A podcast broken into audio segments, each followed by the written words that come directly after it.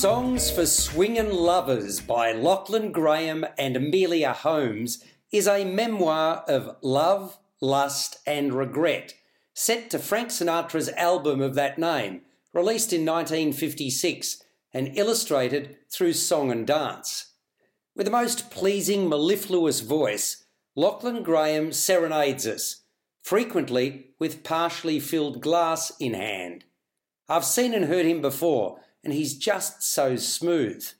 Dressed in black suit, white shirt, skinny tie, and black hat, he's accompanied by four nimble footed dancers. The latter twirl, tap dance, and sashay across the stage, often showcasing exquisite dexterity and athletic prowess.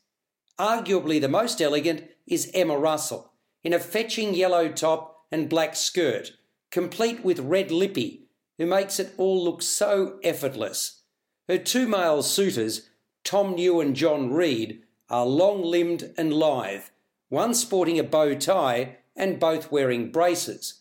And then there's Russell's opposite number, Amelia Holmes, in a full bodied green dress, giving her all. One tune morphs seamlessly into the next, and then the next, and then the next. Fourteen in all, many familiar refrains and others with which I wasn't acquainted. Foremost amongst the most popular are Old Devil Moon, I've Got You Under My Skin, You Make Me Feel So Young, Makin' Whoopee, and Anything Goes. It's an easy and enjoyable listen and watch for 50 minutes. The musical director is Carla Kerr.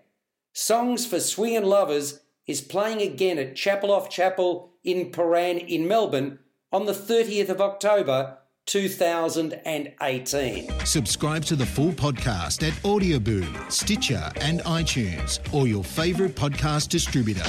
This has been another quality podcast production from Bytes.com.